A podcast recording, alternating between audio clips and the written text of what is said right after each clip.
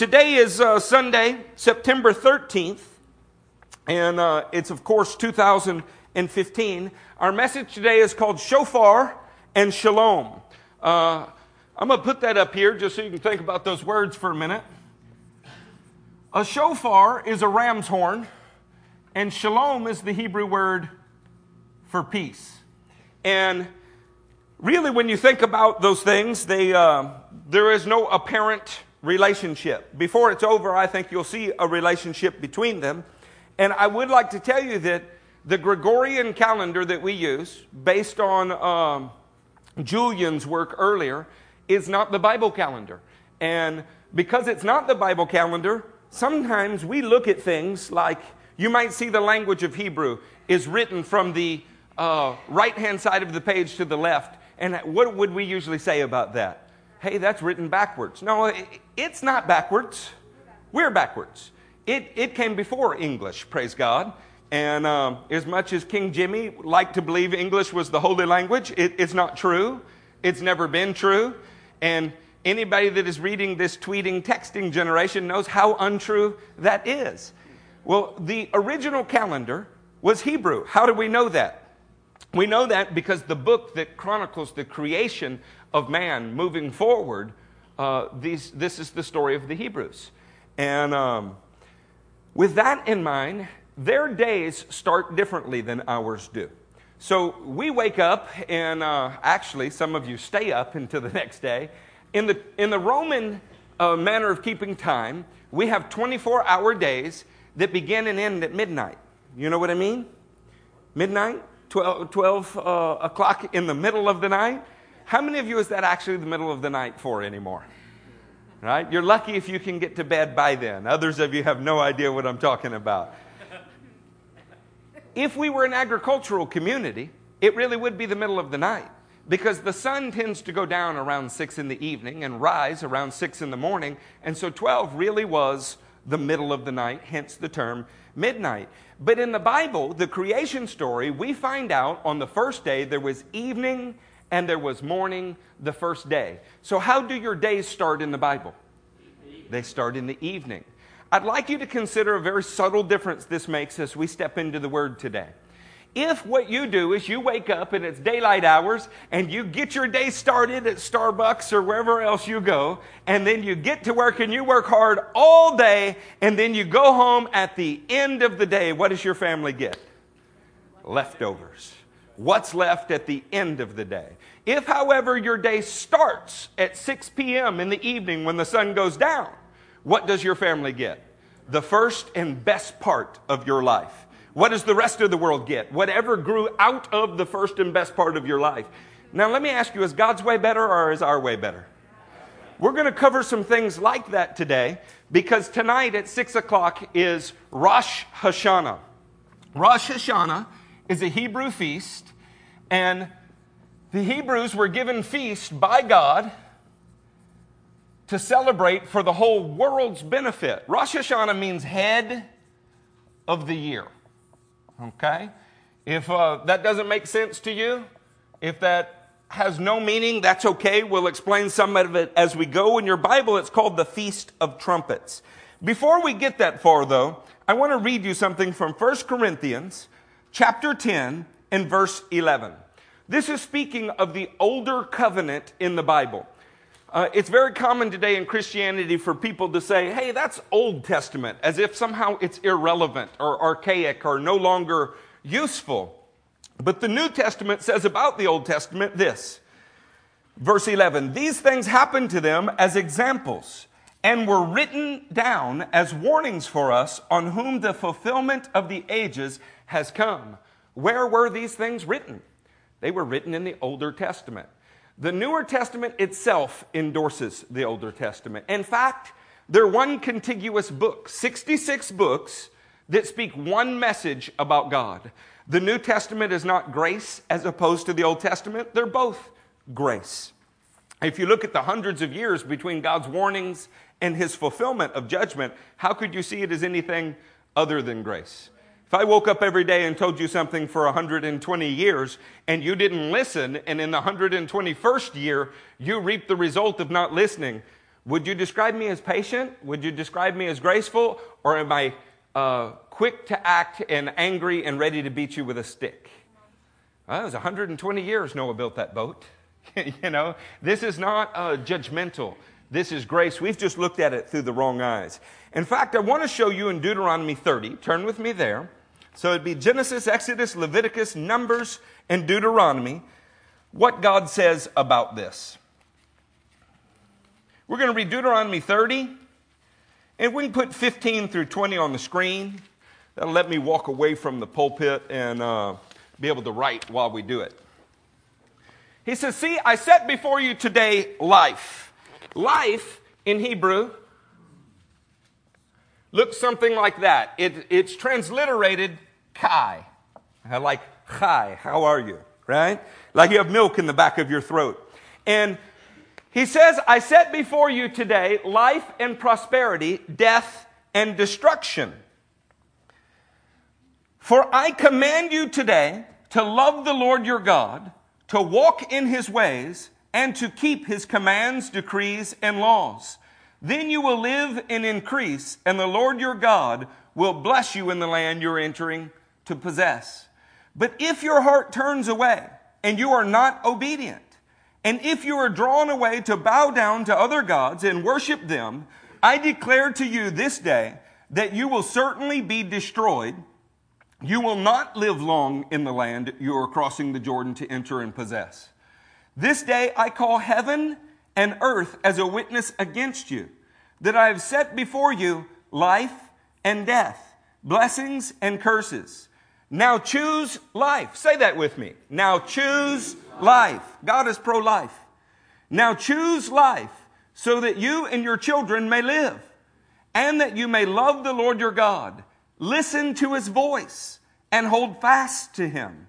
For the Lord is your the Lord is your and he will give you many years in the land he swore to give to your fathers, Abraham, Isaac, and Jacob. When you're thinking of this Hebrew word, chai, made of a chet and a yod, uh, and we translate it life, consider that we have a lot of different meanings for the word life. We say, uh, hey man, I'm living the life. Um, we might say, uh, my father gave me life. We might say, that's my work life. This is my church life. That is my social life. This is my family life. Those descriptors for us compartmentalize life. And we often begin to believe that we can live one life in one place and another life in another place because we see them as compartments all of one big life. In Hebrew, there is no way to compartmentalize this word. All life is spiritual life. Now, the reason that I'm telling you that is because the Torah, the first five books of the Bible, indeed the Tanakh, the whole Older Testament, is all aimed at one thing that you would choose life. You may have been told your entire life that the Older Testament was there to beat you down. It was there to magnify your sin. It was there as a weight around you so that Jesus could liberate you. Um, it may have done those things because of our bad choices, but that's not what it's aimed at. The Torah is aimed always at you having a life that God would bless, that He Himself would be your life. So if God ever said something, it was for your benefit. And I want to show you some examples of what that looks like in our life. When you see a sign, it won't be brown, but I put brown on the board so you can see it, that says this while you're driving down the road. What does that mean to you? Somebody said 75. There's at least one honest person in the house of God today. And who said 75? I won't pick on you. All right, Rob. 75. And, and I'm proud of you because it could have been 80, right? Could have been 85. Um, where there is no law, there is no transgression, right? See, pastors know how to justify sin. That's, that's why so many of them go so badly. Uh, oh, that we would not be justified in our own eyes, but be justified in God's eyes. When Rob saw the sign that said 65, Rob immediately said 75. You know why? He's got a built in grace period. I mean, he does. He says, you know, cop's probably not going to give me a ticket for 76. I'm sorry, for 66. Probably not going to give me a ticket for 67, 68, but somewhere around 75, I, I could be in trouble. So the law number one is not really the law to Rob or to any of us. We have a built in grace period, right? This distorts the way we view God's law. It's like he said it, but you know, he, he, he didn't he didn't really mean that. He meant kind of sort of know in your heart. Now, what if he actually meant what he said? What if when he says 65, he means 65? Now, let me ask you, and, and Rob, I love you, mostly because of your beard, right? So, Rob says 75, but if Matthew is a policeman, right? Like Erik Estrada and Chips. Do you know what I mean? So, uh, so now Matthew's pulled up on his, on his uh, Los Angeles PD Harley. He's behind you, and you see the lights. What do you do immediately? Yeah, that's right. And when you see a policeman, 65 becomes 64.9. Doesn't it? So to us, what law is, is, is really if we're going to be caught or viewed, we need to do this. If we are not caught or viewed, then we have grace. Now, let me ask you. He said, but they're just street signs, Eric. It doesn't matter. Okay, well, some of you know that I have a Ford truck. If you ever want to see it, it's usually parked in a repair shop. And, um, and I, I love it. I, I, it's like my little dachshund. Y'all know I preach about him all the time. He, he's so pathetic that he's lovable. Well, my truck's broken enough that I'm really endeared to it. Like I love every little rusty bolt on it. And besides, it's kept us very close with the mechanical families in the church. So if I'm driving my, tr- my truck and travel trailer, and my travel trailer, by the way, is 14 feet and 2 inches tall, and, and we see this sign, and the sign says 13 feet, 7 inches. And then it says clearance, or height, or elevation, or whatever it says. And uh, where are the young Arizinas? Yeah, we did this, didn't we? Oh, how about that? Uh, this is not one of those signs that you look at and you go, Are the cops around? Because if they're not, hey, man, we can do it. Why not? What's the difference? They're both law. So, what's the difference? Well, this one's got a built in grace period, unless, of course, there's a cop there. This one to you is reality. It's, it's not simply a warning with a built in grace period. To you, this tells you that bridge is exactly 13 feet 7 inches. My load is 14 feet high. And if I try to go under it, what's it going to do? Destroy my whole setup. What if this is God's view and not this? What if the only reason God ever tells you anything is because He doesn't want you to do something that will destroy your whole setup? What if He's not the mean? Oh, I mean, when you see this sign, are you thankful for it? Or are you mad that it's there? Do you resent its very presence? Like, oh, how could these people label these bridges? They're so narrow minded and mean. Very intolerant of you not to let me drive this giant rig down. No, friend, drive it. You just drive it. Drive right under that bridge as hard and as fast as you want to. I'm simply speaking to you about a reality.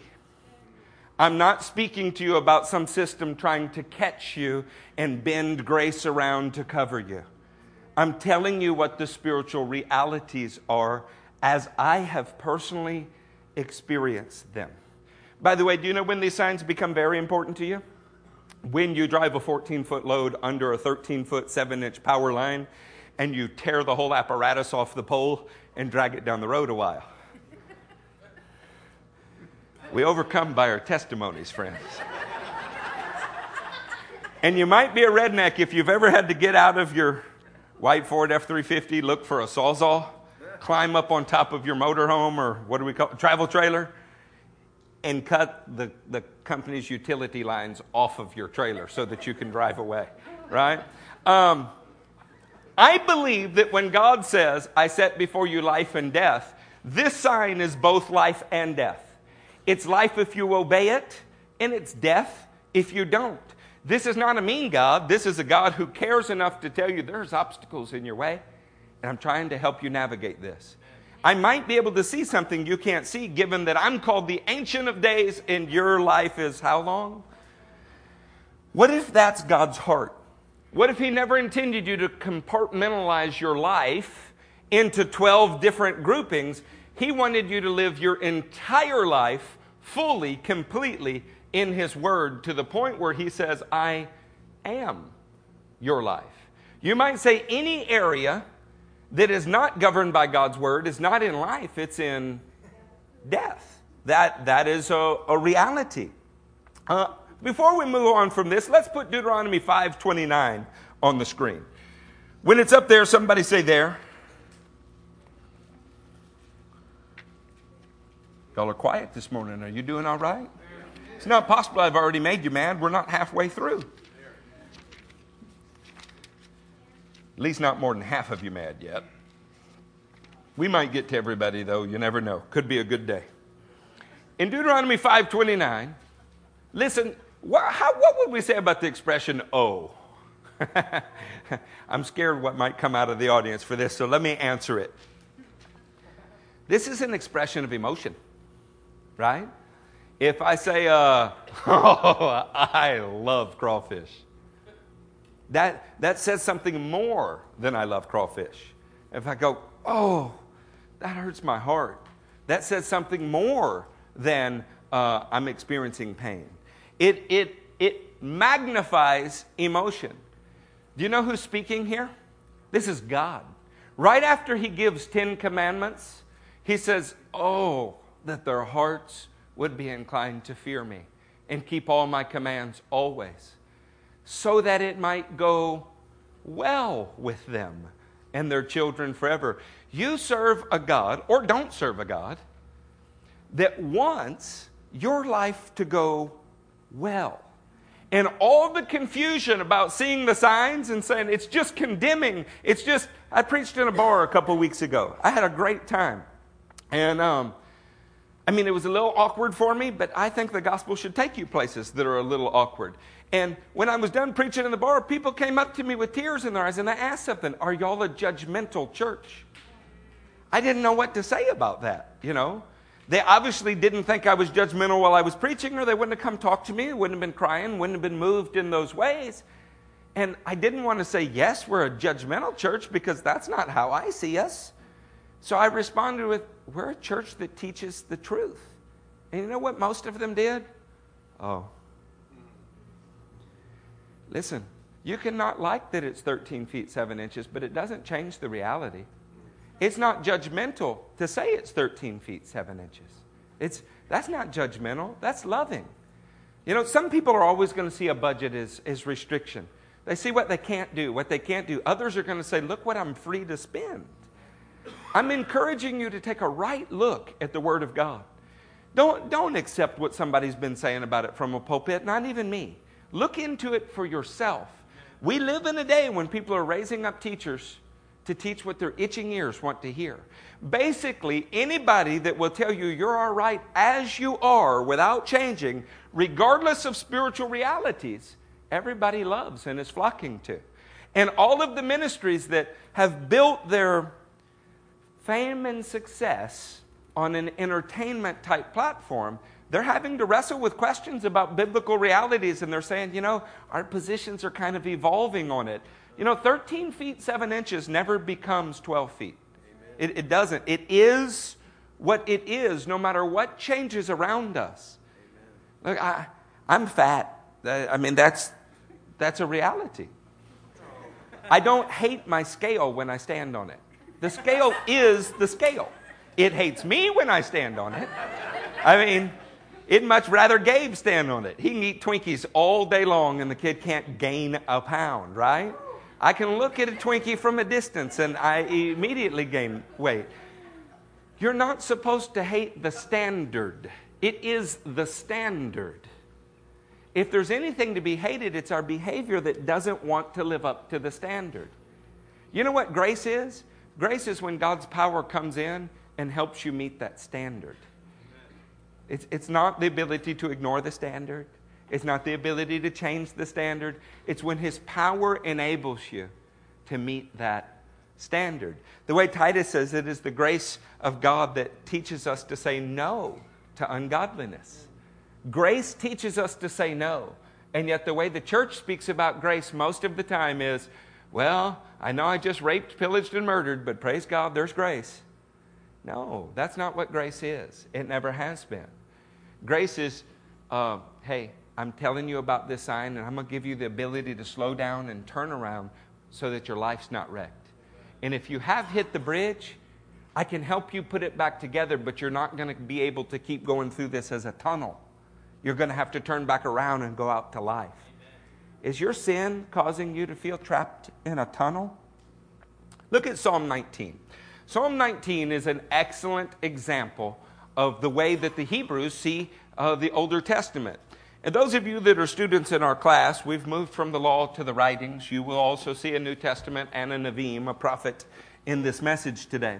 So in Psalm 19, verse 7, the law of the Lord is perfect, reviving the soul. Come on, somebody say reviving the soul. That's better than an energy drink. You drink of the Word of God and it revives the soul. By the way, if you're speeding down the road at 65 miles an hour and you see this sign and you see it with only so many feet and you slam on the brake and praise God you got your trailer brakes working and you come to a stop inches from it, what does that do to your soul? yeah, you're, you're in a cold, you're in a sweat, man. You've never been more alive. If you crash into it, what does it do to your soul? It, it melts you, man. It breaks you down, okay? Uh, the point is not to get as close to sin as we can. It's that when you see the word directing your life, it brings you back to life because there's hope for us. The statutes of the Lord are trustworthy, making wise the simple. you know, how'd you know not to go down that road? I mean, you're so wise. No, I read the sign. I'm always amazed that in my family there's this fear of computers. I know um, that can be a generational thing. They're like, how, how did you do that? Well, it says right here to click on this if you want to go forward. It's not a great mystery. You know, we're staring at it like a monkey staring at a computer. Gnats and flies are circulating around our open mouth. I'm like, I read the screen. Everywhere I ever worked while I was a Christian, my bosses were um, impressed that there seemed to be a wisdom that went beyond my years. When I was 18, they didn't see me as a normal 18 year old. When I was 30, didn't see me that way. And they didn't know that I was simply quoting from the Word without telling them it was the Word. The Word makes wise the simple. Who doesn't want to be revived and made wise? The precepts of the Lord are right, giving joy to the heart. I do a lot of counseling. And one of the most painful things that I ever see, it's, it's hurtful, is when you share a truth like the bridge is 13 feet 7 inches and somebody's already crashed under it. In fact, they're stuck. They can't figure out how to get out. And you watch them blush with shame and guilt. You know, it's a wicked person that wants people to be under shame and guilt because God doesn't. He doesn't. In fact, in the first five chapters of Leviticus, he gives us five sacrifices. And sacrifice number four deals with sin, and sacrifice number five deals with guilt. And if you can't afford the offering, he gives you an alternative. And if you can't afford that offering, he gives you another alternative because God wanted you to be able to deal with guilt. Say, well, why then do we feel that way? The answer is then to have no morals. No, you're supposed to feel that way for the same reason that your body has a pain response when you touch an electrical outlet that guilt and shame is to turn you away from things that will destroy you. And trying to ignore that response, it won't, it won't change the height of the bridge. If you are surrounded by guilt and shame, know that that's not how God wants you to live. He never did. He, he's not the God who, who delights in a creation that is guilty and full of shame. He came to liberate the creation. In fact, His very word gives joy to the heart. The commands of the Lord are radiant, giving light to the eyes. The fear of the Lord is pure, enduring forever. The ordinance of the Lord are sure and altogether righteous. They are more precious than gold, than much pure gold. They are sweeter than honey, than honey from the comb. By them your servant is warned. Oh man, have you ever made a terrible mistake and you knew somebody that could have warned you and they didn't? You know, uh, I, I don't know about you, but that strains a friendship for me. You know what ought to drive your witness? Not that you uh, are mad at somebody, not, not that you want them to feel guilty or shame. You want to warn them that this kind of destruction can be avoided. And, and presumably, that warning is based on the fact that you've been under that bridge, uh, uh, crushed under it, rammed into it, and, and you're saying, The Lord's rescued me, and you never have to be this way again in this body, sitting in here right now, it's not my business to point anybody out, and I'm not going to. But I know you. We have ex drug addicts in here. We have ex homosexuals in here. We have ex adulterers in here. We have ex uh, inmates in here. And you know what? That's not what we are anymore. We're free from those things, and yet not so free that you never have to struggle and fight. The Word of God constantly warns us because He loves us. He's a friend to us. Uh, I wish that people got a chance to experience real Christianity more. I'm convinced that they wouldn't hate it, uh, that they would at least see the truth of it. And if they hate the truth, then it's, it's because of what it says about them, but not simply because the people are mean spirited. Uh, let's do this. Let's jump into another scripture. Uh, since it's Rosh Hashanah, let's go to Numbers 29, and we're going to read verse 1. Say uh, there when you were there. Can I erase this? Y'all, y'all okay? Somebody say yes or no? Yes. Okay.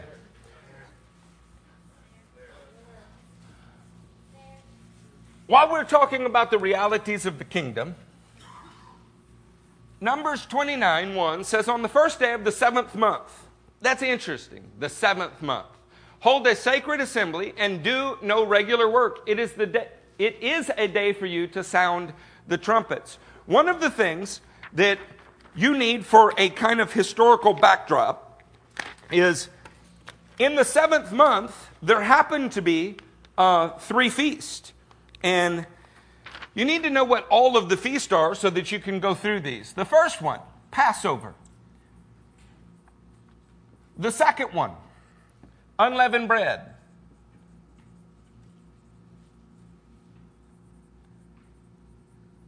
Third one, Feast of First Fruits.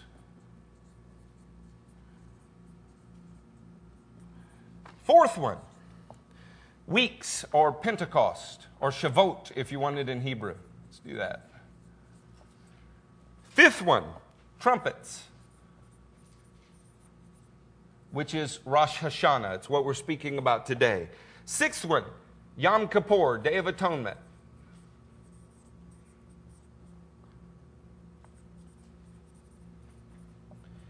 And seventh one, tabernacles, Sukkot in Hebrew. Now, in the first month, when you're talking about Passover, Passover is the time period where Egypt had received a death sentence and anybody living in Egypt. And God said, If you will, go into the home of a Hebrew and cover your doorpost with the blood of a lamb, then I will cause death to pass over you. This was a teaching example for the whole nation. And in fact, the whole nation and also other nations joined them, a mixed multitude came out of Egypt. So Egyptians heard the warning and came too. Death passed them by. And when they came out, God considered them a, a, new nation. In fact, he says they were baptized in the Red Sea in the Newer Testament. Once you had received the blood of the Lamb, the next feast that you came to was unleavened bread. It actually started the minute that Passover started. They were concurrent although one went on further than the other. When you receive the blood of the Lamb, you would take a menorah. A menorah is the seven branches of light from God's Word. So it's a candle designed by God. You would take this sevenfold menorah through your house, and the father would lead the search, whole family watching. And mom would have spread out breadcrumbs throughout the house. It's where we get the idea of spring cleaning. This feast is in the spring. And the whole family would go and pick up these breadcrumbs on their hands and knees, symbolizing that when we've come under the blood of the Lamb, we have a responsibility to clean our house. You know, coming under the blood of the Lamb and piling garbage in your house was never intended. Uh, in fact, if your house smells like garbage, that might be what they notice instead of the blood of the Lamb, right? So, in any case, the Father would lead you by the light of God's Word. As this process was happening, another thing was happening. There was a wheat harvest and a barley harvest in the next few months, and you would go out to the field and grab a sheaf of wheat or barley, and you would wrap a red ribbon around it, and you would say, The very first from my field, I want to bring and wave before God at the temple. I want you to know that the very best I have comes to you first, and there's more like it out there. On the Feast of First Fruits, which happens on the first Sabbath, three days after the Passover, if you get lost in that, just follow the narrative. Three days after Passover, usually, is when God raised Jesus from the dead, and it was the Feast of First Fruits. It was a way of saying, here is a perfect human being who's been raised from the dead, who will reign at the right hand of God, and there's a whole field of his brothers out there, and they will come in too. Well, while this was happening in the agricultural and the religious world, you would go to the third month of the year. And in the third month of the year, 50 weeks after Passover, they would bring in the rest of the harvest. All of Israel was gathered on this day. And at Pentecost, while all of Israel's gathered, you can read about this in Acts 2, Leviticus 23, uh, also Numbers 28 and 29. When you do this, what's happening is the whole harvest is coming in, more that are exactly like that original. Do you follow me? This is where we get the word Christian, so to speak. We're supposed to be exactly like the original. He was the best of us all, and we're supposed to be like him, being brought into the house of God. It turns out also that this commemorated the time that God spoke to the people from the mountain of Sinai. He spoke to them in the third month, and the whole nation heard the voice of God. Well, at Pentecost in Acts 2, the whole nation that was obedient heard the voice of God again. Do you remember that the reports in Acts 2 where we hear them speaking uh, in other tongues, praising God in our languages. They were all speaking in other tongues, but the people all heard them in their languages. This is like God speaking and his voice being like a trumpet at Mount Sinai, but the people understanding the meaning of the words. Okay, history was repeating itself, so to speak. Well, these first four feasts occur in the three months of the year. And now we've come to trumpets, the fifth feast. These all occur in the month of Tishri, which at 6 o'clock tonight we enter into. The reason that I'm taking the time to do this is Tishri is a very special feast. Tishri is blowing of the shofar. That's a ram's horn that looks like this. What an interesting symbol this is. Why do rams have these things? Hey, if you mess with the bull, what do you get? Well, if you mess with the ram, you get horns too. Uh, and yet, it's not a symbol of warfare. I mean, it can be. You can blow it to announce the troops are advancing. At this time, it's an announcement of peace. And why is it an announcement of peace? As these trumpets are blowing on the first of Tishri, what the nation is doing is they're being alerted hey, there is a day of atonement coming.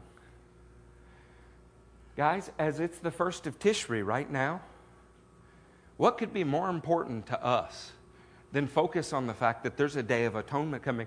There is a spiritual reality coming upon us called the kingdom of God that is a little bit like that bridge that we were talking about. You are either going to meet its requirements because God has formed and shaped your life, or you're going to be crushed by the reality of the kingdom. And God didn't want anybody to be surprised by this day. So he had the whole nation blowing trumpets, blowing shofars, announcing at the top of their lungs. By the way, the fact that that comes from the king of the sheep, the ram, and that you have to hollow out his flesh and blood and fill it with your breath to make it sound is even more beautiful. But we don't have time for those things today.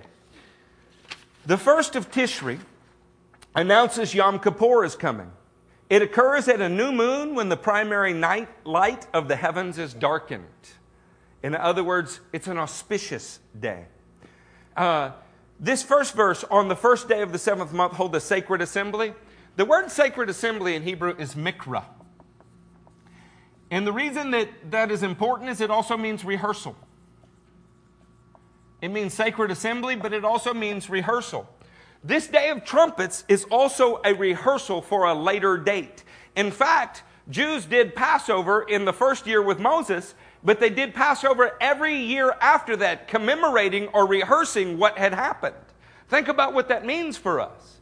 Jesus died once, for instance, but we do the uh, uh, Lord's Supper often to commemorate what he did.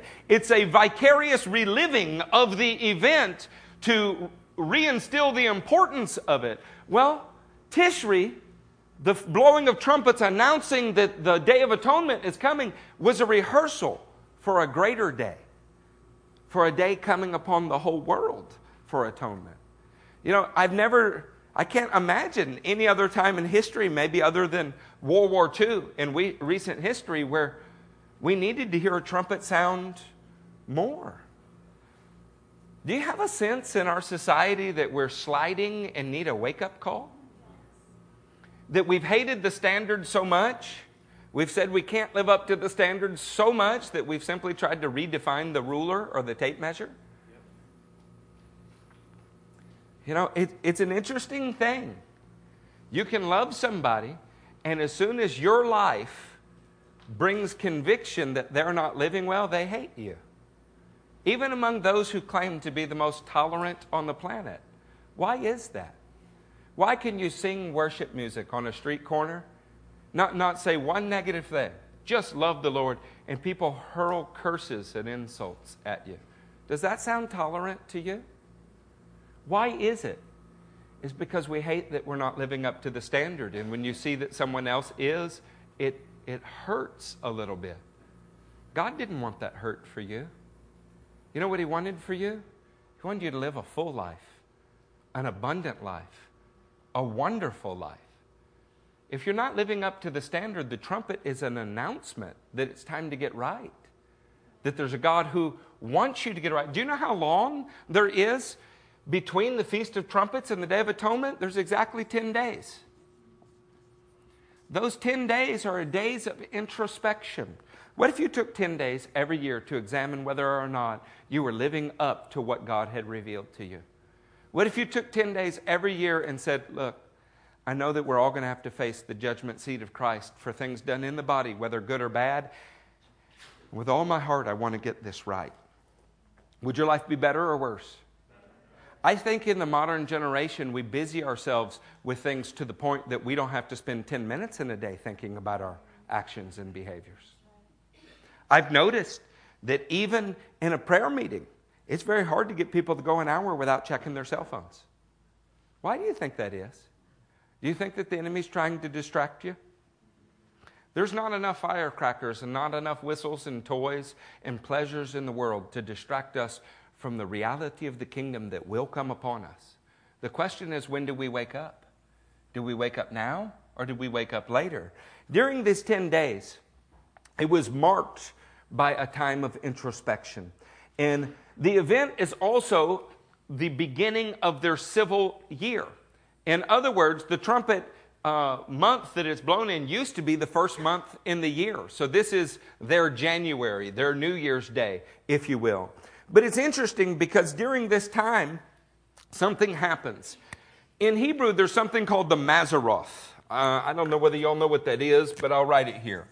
Mazzaroth is the way that the Hebrews looked at the stars in the sky and they said there's 12 tribes and there's 12 signs in the heavens, 12 constellations, go figure. And they assigned each one of the Mazzaroth to a tribe, and they assigned each one of the Mazzaroth to a month. The Greeks borrowed this and called it a zodiac. But understand, the Greeks borrowed it from the Hebrews, and they corrupted what the Hebrews did. By the way, in the Mazzaroth, in the month of Tishri, the Greeks call this Libra. And if you wanted to see what that looked like, those of you, because I'm certainly not in uh, uh, astronomy very often, it looks something like this scales. This month for the Hebrews would be a time when they were weighing their hearts, when God Himself was putting them to the test. You know, in Hebrew, when you weigh something, it also means to honor it. It, it, it turns out that um, it turns out that the whole world didn't used to write checks. When you wanted to pay for something, you had to weigh out your payment. How much honor that you gave somebody meant how much weight their word carried in your life, how much you valued their word in your life. How much do you value God's word? Is it an annoyance to you? Does it get in the way of your busy life? Or do you honor it enough to change what you're doing? Ask for His help to send you in a new direction. Because that's what this month is actually for. Their prayer system during this time was called Kol Nidre.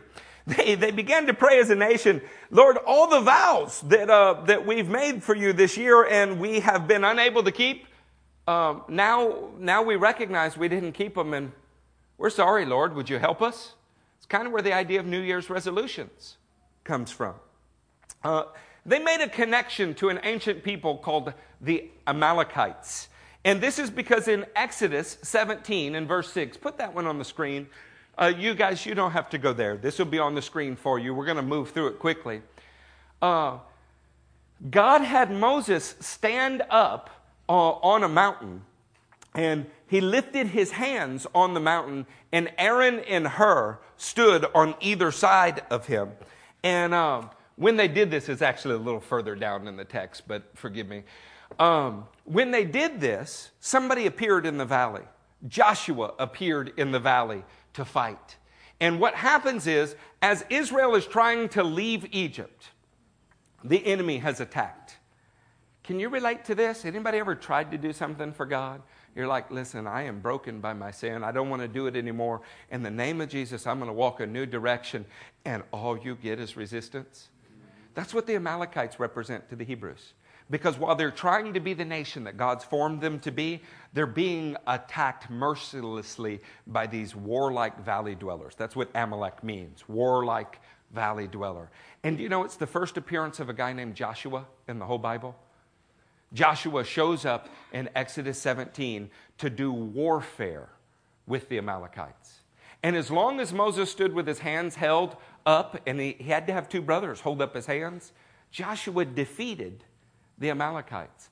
It's almost like if Moses would stand with the word of God, the staff in his hand, and honor God's word, then Joshua, whose name is the exact same Hebrew word as Jesus, would defeat the enemy in the valley for you.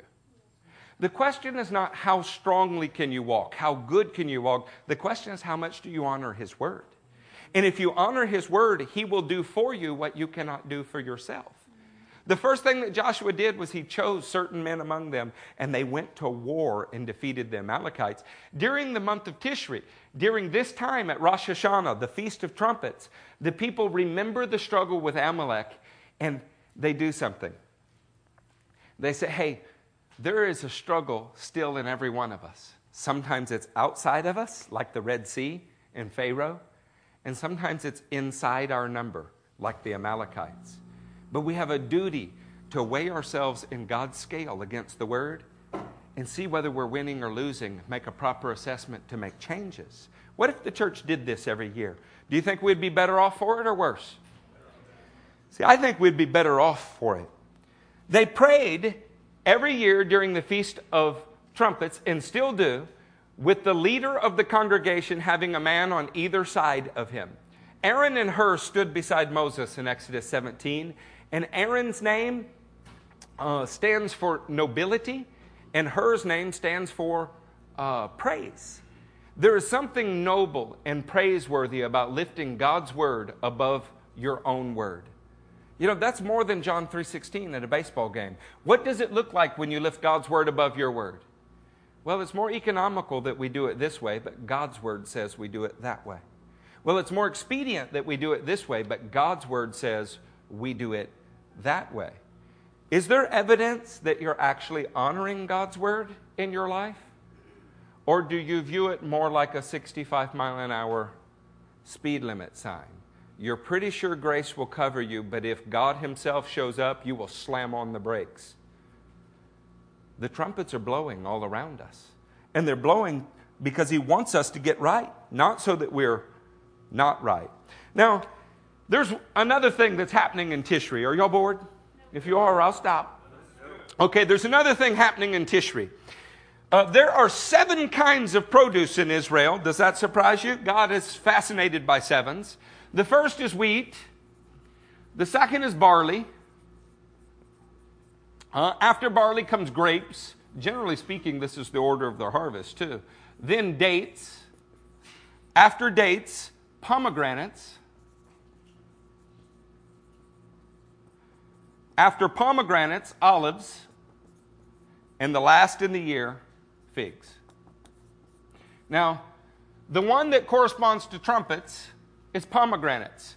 Pomegranates are coming ripe at the time of Tishri. You say, well, what difference does that make? Well, if your nation's famous for only seven kinds of agriculture and you look forward to each kind and it means something special to you, it turns out that the pomegranates have 613 seeds in them.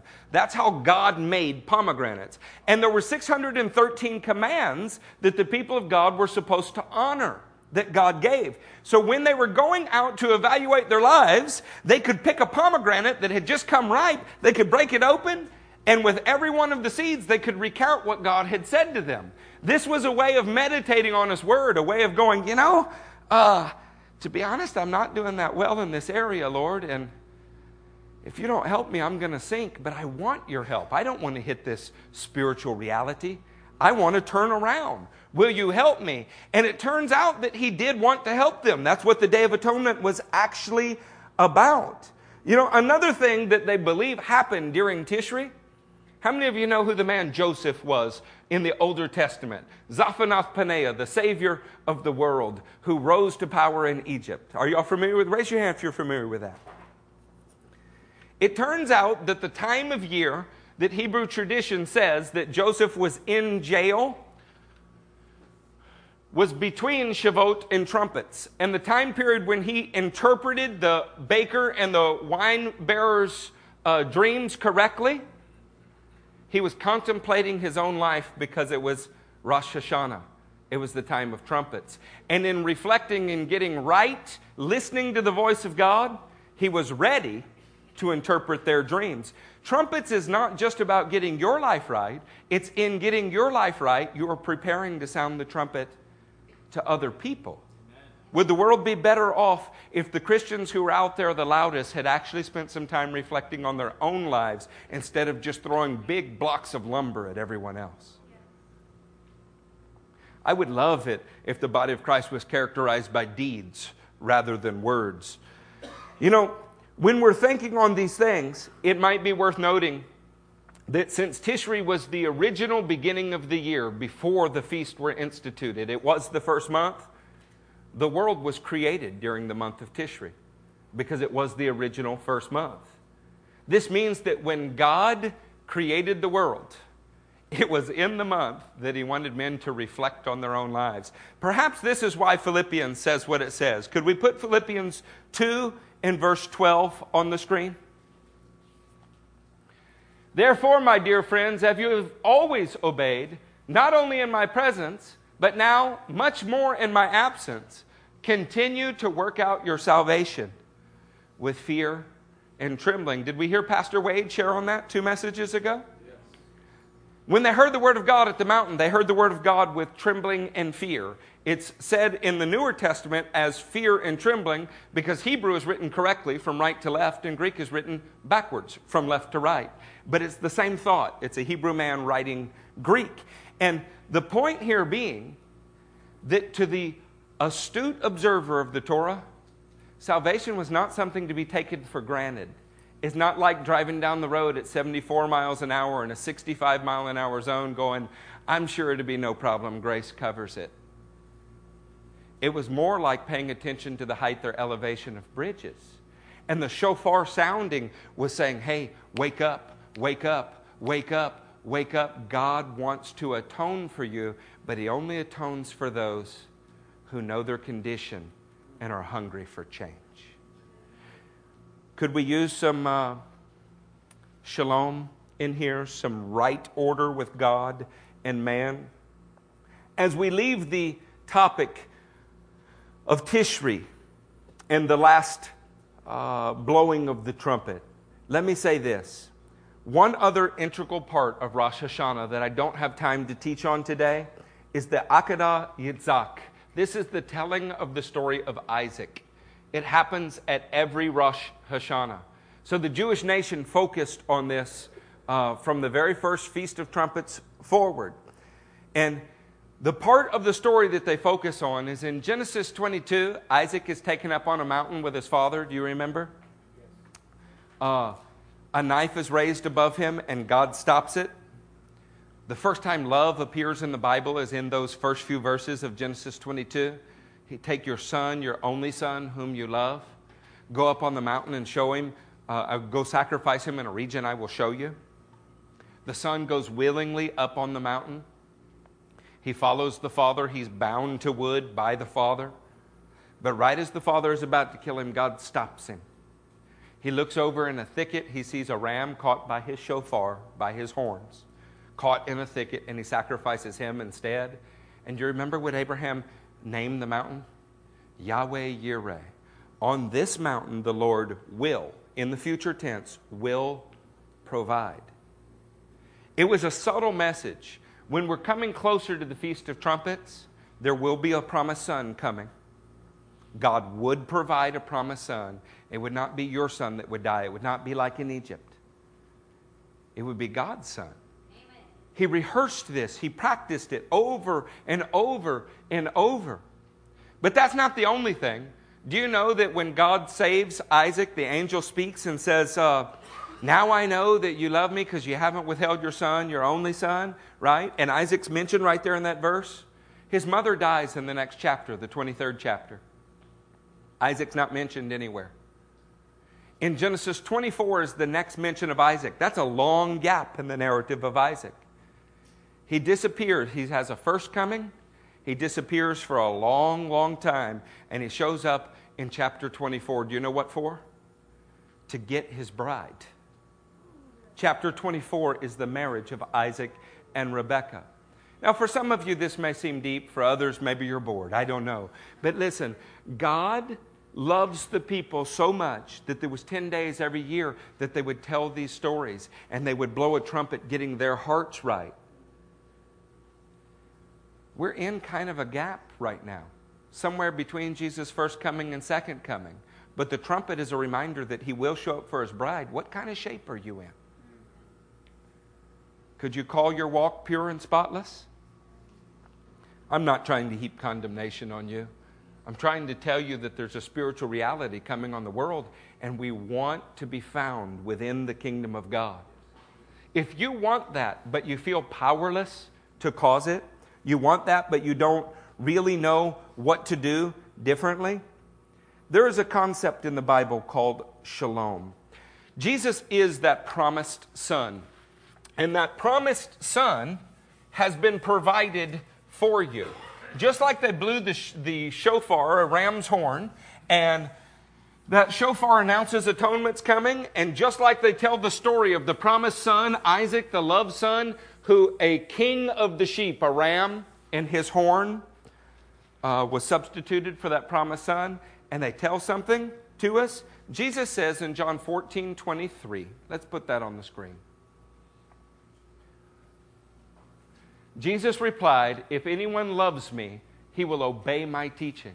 My Father will love him, and we will come to him and make our home with him. He who does not love me will not obey my teaching. These words you hear are not my own, they belong to the Father who sent me.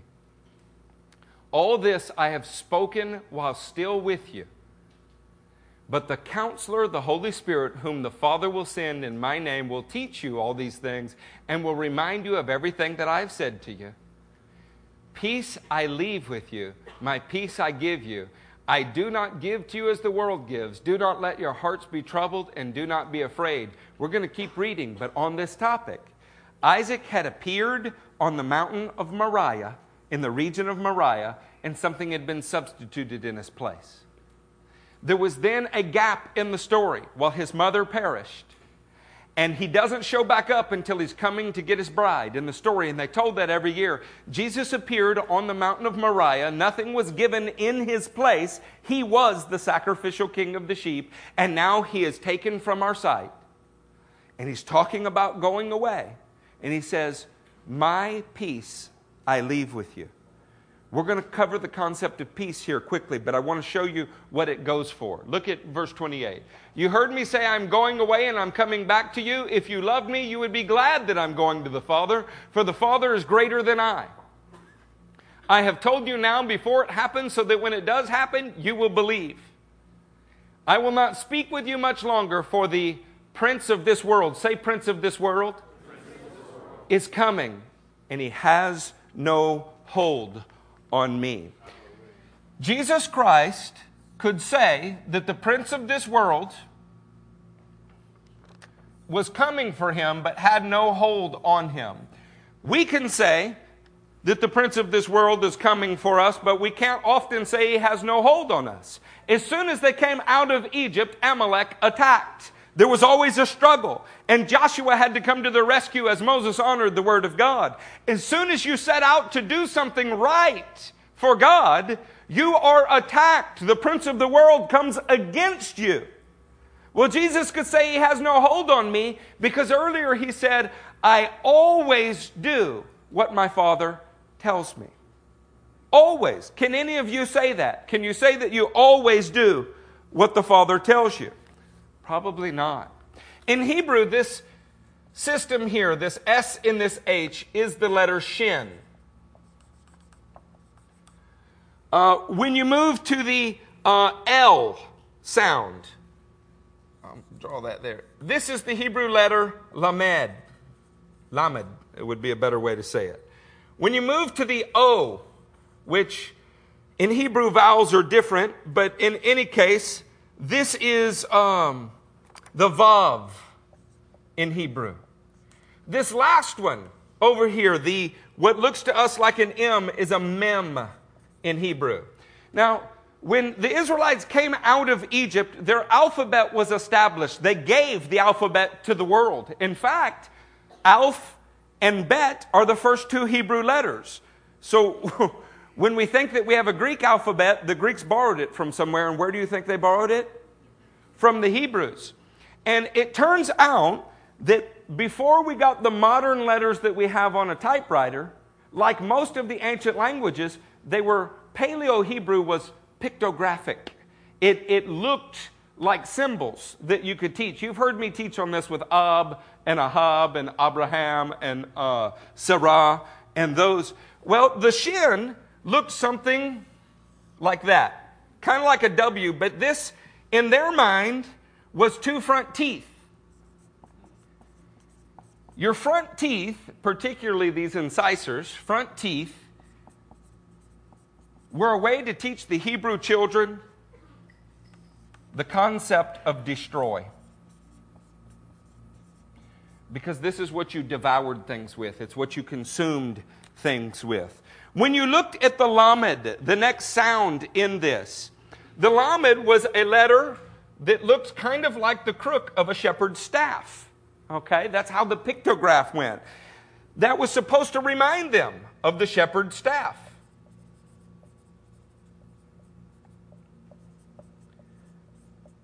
You have to understand in the ancient world, the shepherd, particularly among the Hebrews, he represented authority.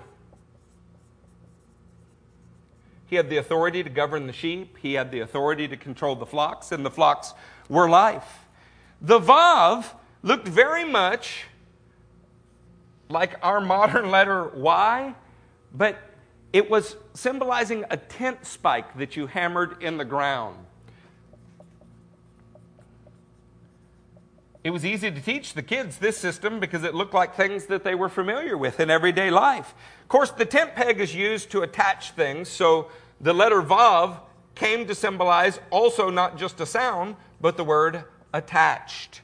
When you get to Mem, they wanted to find a way to express chaos. And they said, when you look out at the ocean and it's rough, wave after wave after wave, that is chaos. Uh, almost all the words for water in Hebrew, mime, um, kaim, maim, living water, those kind of words, they all contain this letter. But the letter itself, that looked like water to them, symbolized chaos. When a Hebrew says peace, he does not mean the cessation of hostilities. Jesus did not give you a trouble free, easy life. When Jesus said, My peace I give unto you, what he is saying is, My shalom I give unto you, my ability to destroy the authority attached to chaos in your life. That is what I'm giving you. See, you can have a sewer leak and you can clean up the sewage and go, hey, man, we fixed the problem. But you didn't fix the problem, you fixed the symptom. The Feast of Trumpets is a time when you can evaluate your life to see what is causing chaos. And Jesus Christ gives you his ability to destroy the one that is causing chaos in your life. The Bible teaches that we have an enemy. In this scripture, he was called the prince of this world. In other scriptures, he's called Satan. James 4 7 says it this way he says, Submit yourselves then to God. Resist the devil, and he will flee from you. When we submit to Jesus, he gives us his ability to destroy the authority attached to chaos in our lives. You want to know why your life is not going the way you want it to? You're not submitted to the Word of God where we submit to the Word of God, that act of submission, Lord, you said go this way, I'm going to go that way, and you don't stop until He gives you new instructions, that will in itself cause the devil to flee from you. Why do you think the Amalekites attacked the Israelites when they came out of Egypt? Why do you think every time you've tried to make a new start in your life, you were attacked? Because the devil knows that if he attacks you, you will probably stop, resi- uh, stop submitting to the Lord and turn back. You'll repent in the face of the devil, but you will not repent in the face of God. He knows if he puts enough pressure on you, if he makes Christianity costly enough, you won't value it enough, you won't honor it enough in the weight of your scales. Because the cop is not present in the room, you'll figure grace will cover it. But the spiritual reality is that if you simply will stand fast, holding fast to the Lord, He will make the devil flee from you. You know, you never know how close you came to success as long as you keep giving up. I want to share with you, I have shared now from the law, the writings, and the New Testament. I want to close with you from the prophets. One of the reasons that I love the prophets the way they do is in the law, the heart of man is addressed. In the prophets, though, the soul of a man, the working out what God has said and how I carry it out in my flesh is addressed. In the writings, your strength is addressed, how you carry it out. And I can relate to the prophets. They have a unified theme. What they're basically saying over and over and over is hey, God's called you to the promised land, but your sin will cause you to not get there. Don't sin, right? We say, thank you very much. Come back next week and we'll have the, the same message. But what happens during the time of Tishri is you find out that that's not the whole message. God wants to help you with your sin. He, he wants to put you on good footing. Turn with me to Isaiah 57.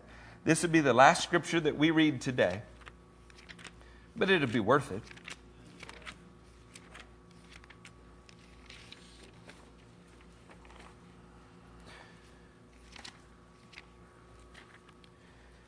By the way, Jesus' ministry, the time period that he went into the desert after his baptism,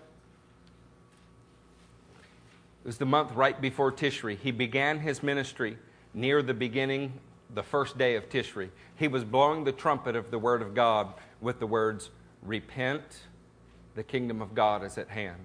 It was the acknowledgement that a spiritual reality was coming upon the world.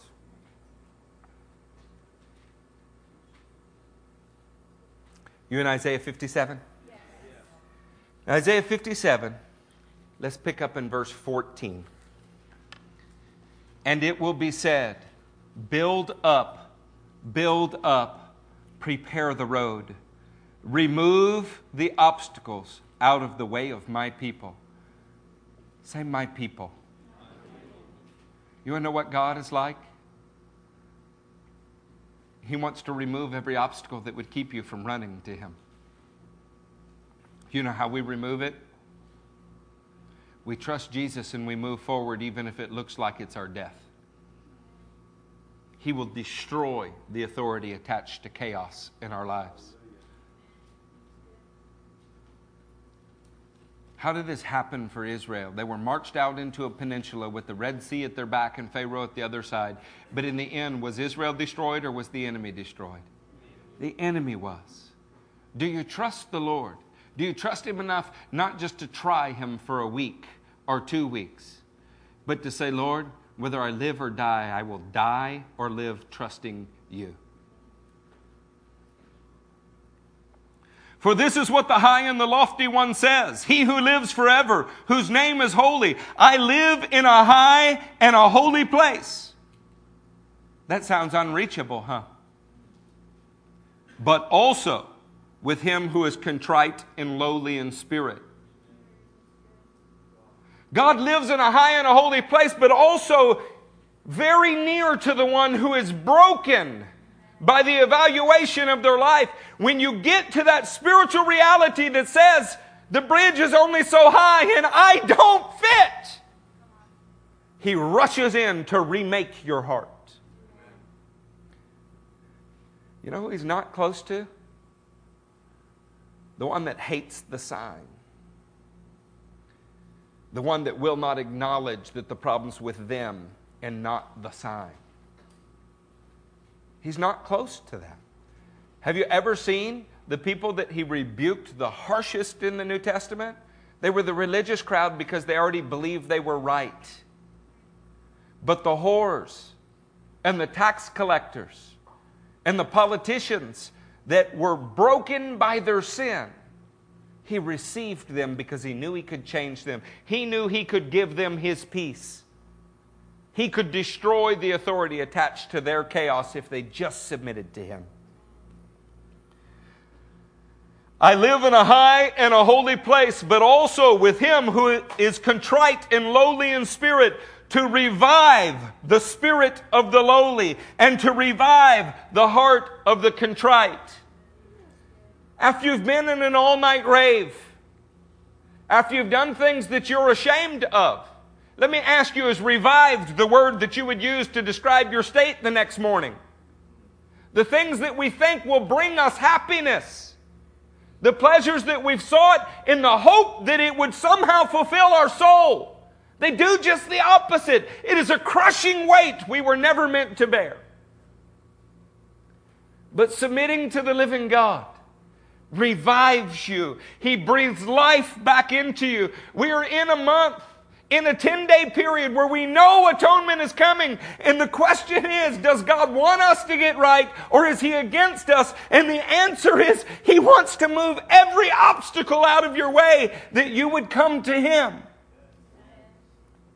I will not accuse forever, nor will I always be angry, for then the spirit of man would grow faint before me the breath of man that I have created. He is a loving father and he knows you could not endure his discipline forever. He knows that you cannot live with his disapproval forever. So he only shows you his disapproval so that you'll see your life won't fit in his kingdom as it is. It must change. I was enraged by his sinful greed. I punished him and hid my face in anger, yet he kept on in his willful ways. This is God speaking about mankind. What kind of ways? willful.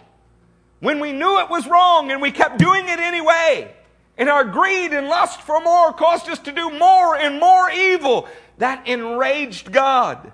But he goes on to say in verse 18, the very next verse, I have seen his ways, but I will heal him.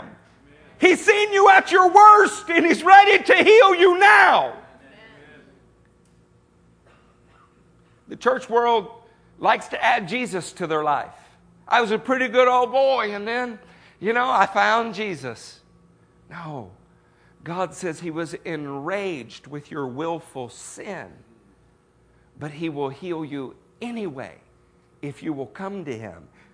The Word of God was meant to put you on a collision course with the reality of the kingdom. And the reality of the kingdom is without being born from above, without being born again, there is no place for you in the kingdom. That's not mean. That's not narrow minded. That's the announcement well in advance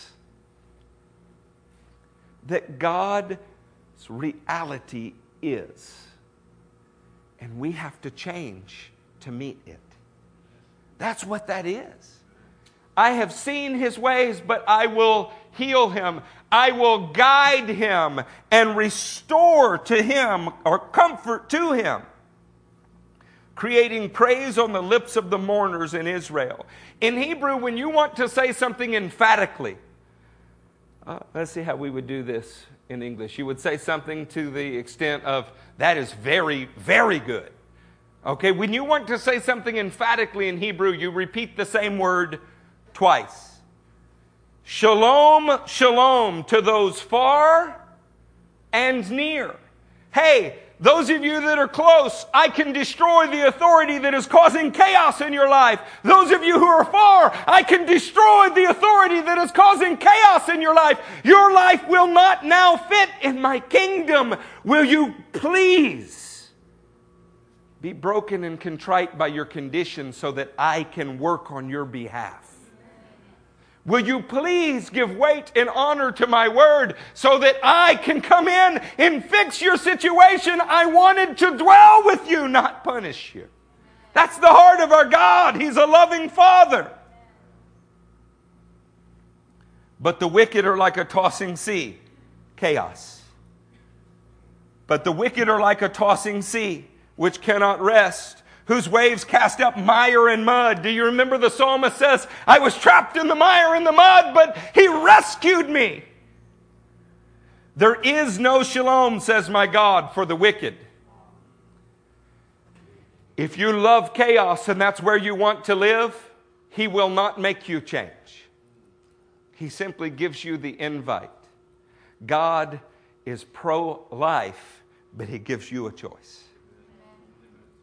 He set before us life and death. And He says, Now choose life. He said, For the Lord your God is your life. I stood up here today knowing I wanted to preach about a shofar, knowing that I wanted to preach about the concept of shalom, and that was it. You can, you're free to examine the notes. That, that was it. If something in this message touched on an area in your heart or your life, you have to come to a conclusion. It has nothing to do with this fat, balding, bearded preacher. It's got everything to do with God's desire for you. It's got everything to do with Him calling you to Himself. Everything to do with saying, Is there a person who will be obedient in trying to remove obstacles out of the way of those that would come to me? Now, there are those in the church world that, in the name of compassion, are removing obstacles. The problem is they see the Word of God as the obstacle. The Word of God is not the obstacle, it's the liberator. The obstacle is the sin. That's the obstacle. Look, I'm going to close with a sod. If you don't know what that, I'm going to close with a revelation for you. When Adam and Eve were in a garden, and they ate from a tree of knowledge of good and evil, it says their eyes were opened. What did they see? They saw nakedness, they saw death, they saw broken creation. when their eyes were closed to all of that, all they could see was God. Jesus prayed and opened people's eyes. He prayed that we would have eyes to see. So, which is it? Do we need open or, or closed eyes? We need eyes that are open to God and closed to the world. We need eyes that are closed to the world and open to God. And you cannot have your attention split. You know who tried to do it? Samson. He tried to do it. He tried to be God's man and he tried to live a selfish life all at the same time. How did his life go? It was horrible chaos, destruction. You know when his life started to get right? When God allowed his eyes to be poked out. His eyes were now closed to the world, and for the first time in years, he says, Lord, what do you really want of me? What you're really hearing me do is make my strongest possible appeal to you. Don't wait until your eyes are put out. Don't wait till you've crushed yourself under the bridge. Read the signs. There is a shofar blowing saying, You can have shalom. It's blowing. In fact, every one of us who has been bought by the blood of the King of the sheep, every one of us who have had a circumcised heart in life, we've been hollowed out of the flesh and the blood, every one of us that are now filled with His Spirit are sending one resounding message, just like the blowing of that shofar. He got us right. He got us right, and we were just as bad off as you. Sometimes we still fight with the same things you're fighting with, but He got us right. He's helping us. He'll help you too. Tishri is a time to say you can be atoned for. Could y'all stand to your feet?